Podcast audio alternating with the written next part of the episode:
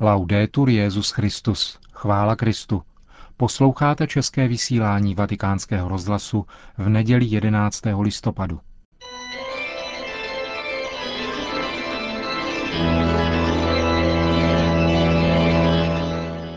Církev a svět. Náš nedělní komentář. Připravil Josef Koláček.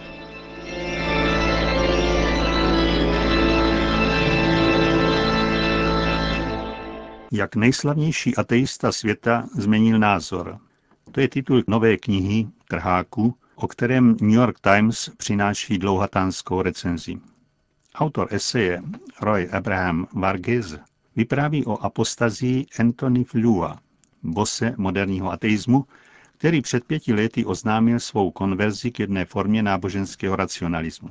Přítel a žák Bertranda Russella, legenda filozofického ateismu, podle Times Magazine, profesor Flew strávil 60 let, aby dokazoval, že není možno věřit a že je to neužitečné.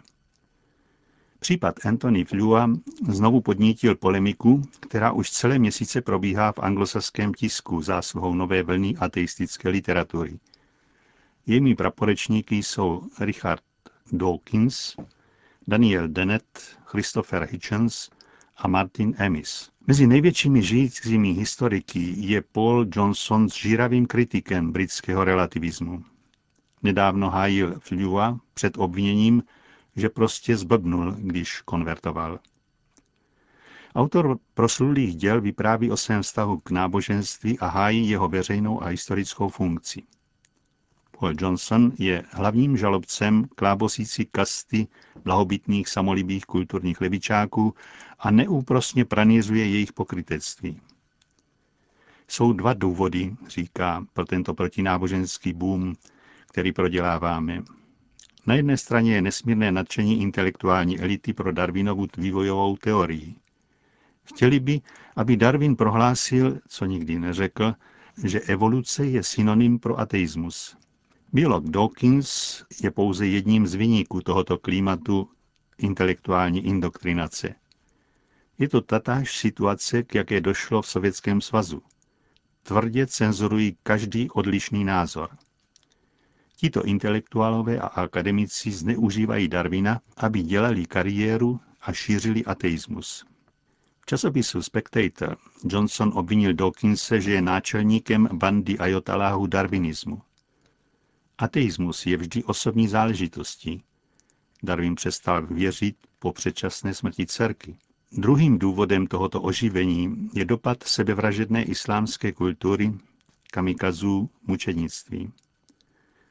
Obálka poslední Dawkinsovy knihy ukazuje Twin Towers s nápisem Představ si, že by nebyl žádný bůh. Od zemětřesení v Lisabonu na počátku 19. století po objeví skamenilin jež přeházeli biblickou chronologii, bylo na západě vždycky toto ateistické hnutí. Po první světové válce byl freudismus setrvačníkem ateismu. Nositelem současné propagandy proti Bohu je svět západních intelektuálů. Mám rád agnostiky, říká Johnson, kteří tvrdí, nemohu vědět, jestli. Mám velikou úctu k tomuto filozofickému postoji. Ale myslím si, že ateismus je cizí lidskému životu a že neodarwinismus je velmi nebezpečný postoj. Dawkins ve své knize The God Delusions dostává, že víra v Boha je prý překážkou pro vědu. A jeden z jeho kolegů z Oxfordu řekl v BBC, že náboženství je prý slepá ulička rozumu. Otázka, zda je pojem Boha slučitelný s existencí zla, je pradávná.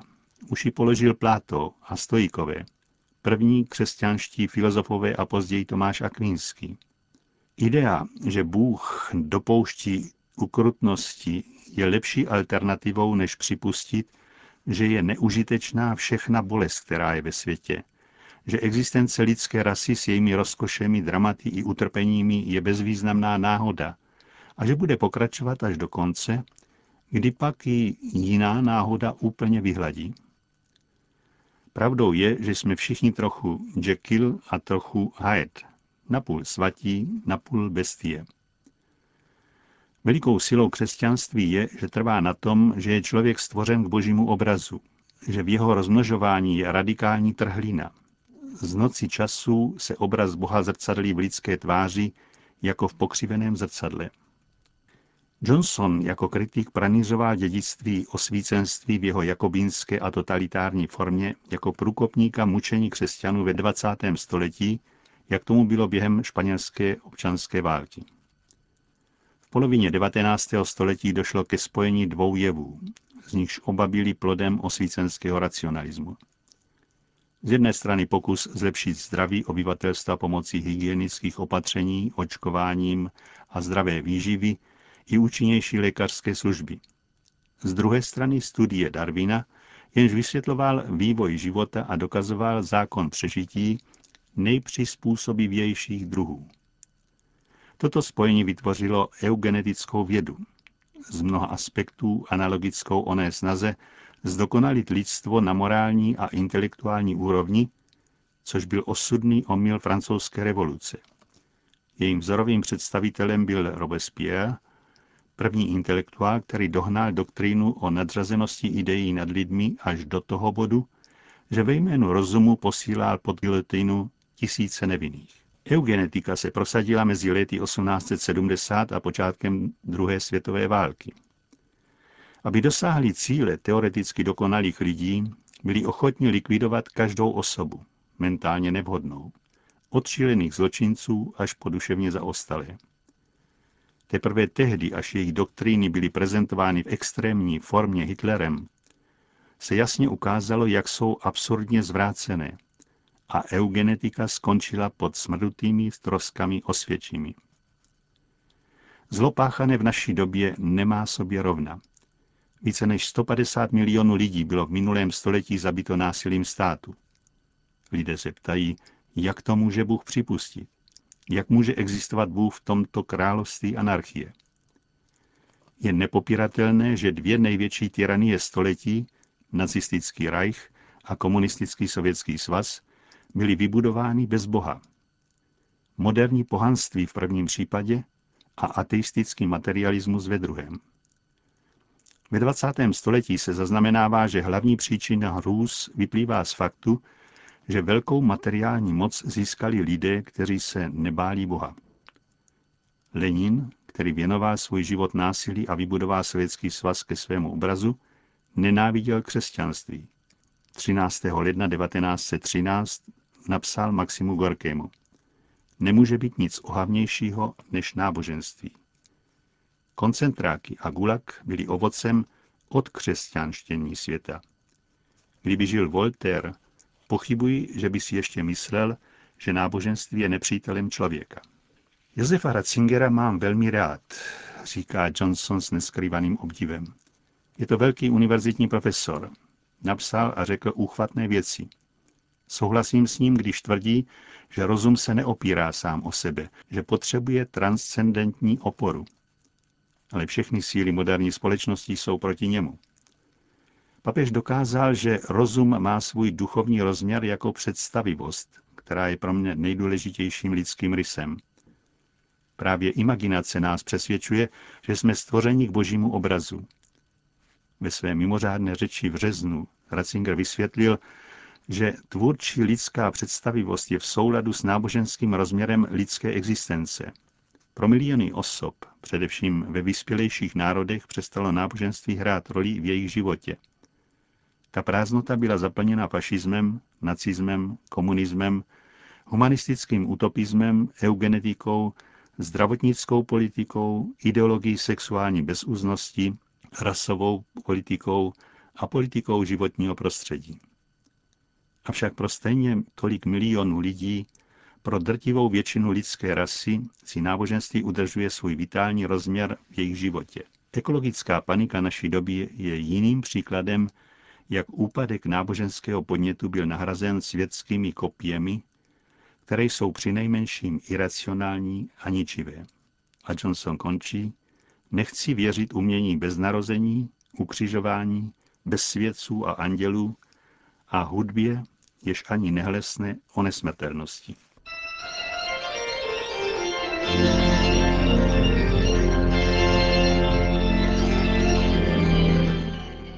To byl náš nedělní komentář Církev a svět.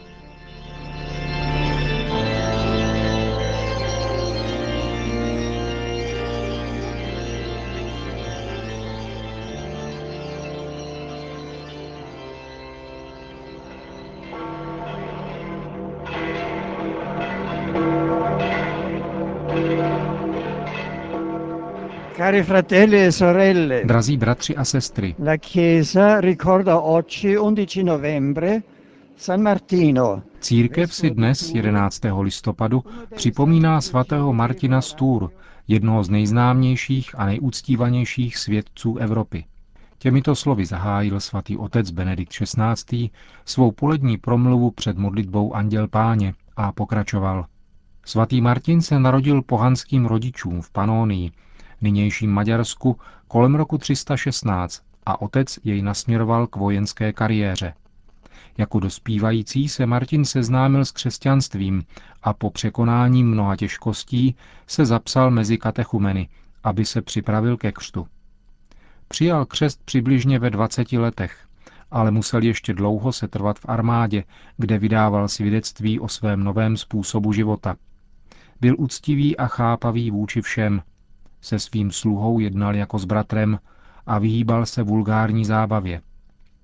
Když odešel z vojenské služby, vydal se do Poitiers ve Francii za svatým biskupem Hiláriem.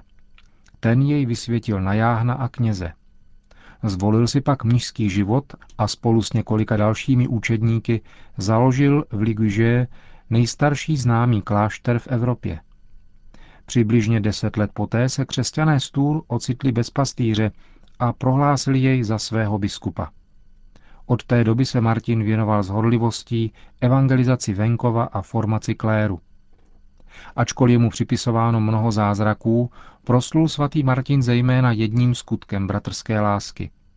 Jako mladý voják potkal na cestě promrzlého žebráka třesoucího se zimou. Vzal tedy svůj plášť, rozťal jej mečem na dva kusy a polovinu onomu muži daroval.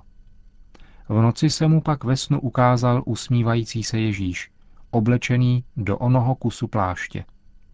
Drazí bratři a sestry, láskyplné gesto svatého Martina je vepsáno do téže logiky, která vedla Ježíše k rozmnožení chlebů pro hladovějící zástupy, ale zejména ke svrchovanému znamení lásky boží, sacramentum caritatis, ve kterém zanechal sebe samého jako pokrm lidstvu v Eucharistii. Logikou sdílení se autenticky vyjadřuje láska k bližnímu. Kéž nám svatý Martin pomáhá chápat, že jedině společným úsilím o sdílení je možné odpovědět na velkou výzvu naší doby, tedy vybudovat svět pokoje a spravedlnosti, ve které může žít každý člověk důstojně. K tomu může dojít tehdy, prosadí se autentická solidarita jako celosvětový vzor a všem obyvatelům planety budou zajištěny pokrm, voda, nezbytná lékařská péče, ale také práce a energetické zdroje, jakož i kulturní dobra, vědecké a technologické znalosti. Obraťme se nyní k paně Marii, aby pomáhala všem křesťanům být jako svatý Martin, velkodušnými svědky Evangelia lásky a neúnavnými budovateli sociálního sdílení. Po společné modlitbě Anděl Páně pak svatý otec udělil své apoštolské požehnání. Sit nomen Domini benedictum, ex hoc nunc edusque in seculum, adiutorium nostrum in nomine Domini, qui fecit celum et terram, benedicat vos omnipotens Deus, Pater et Filius et Spiritus Sanctus. Amen.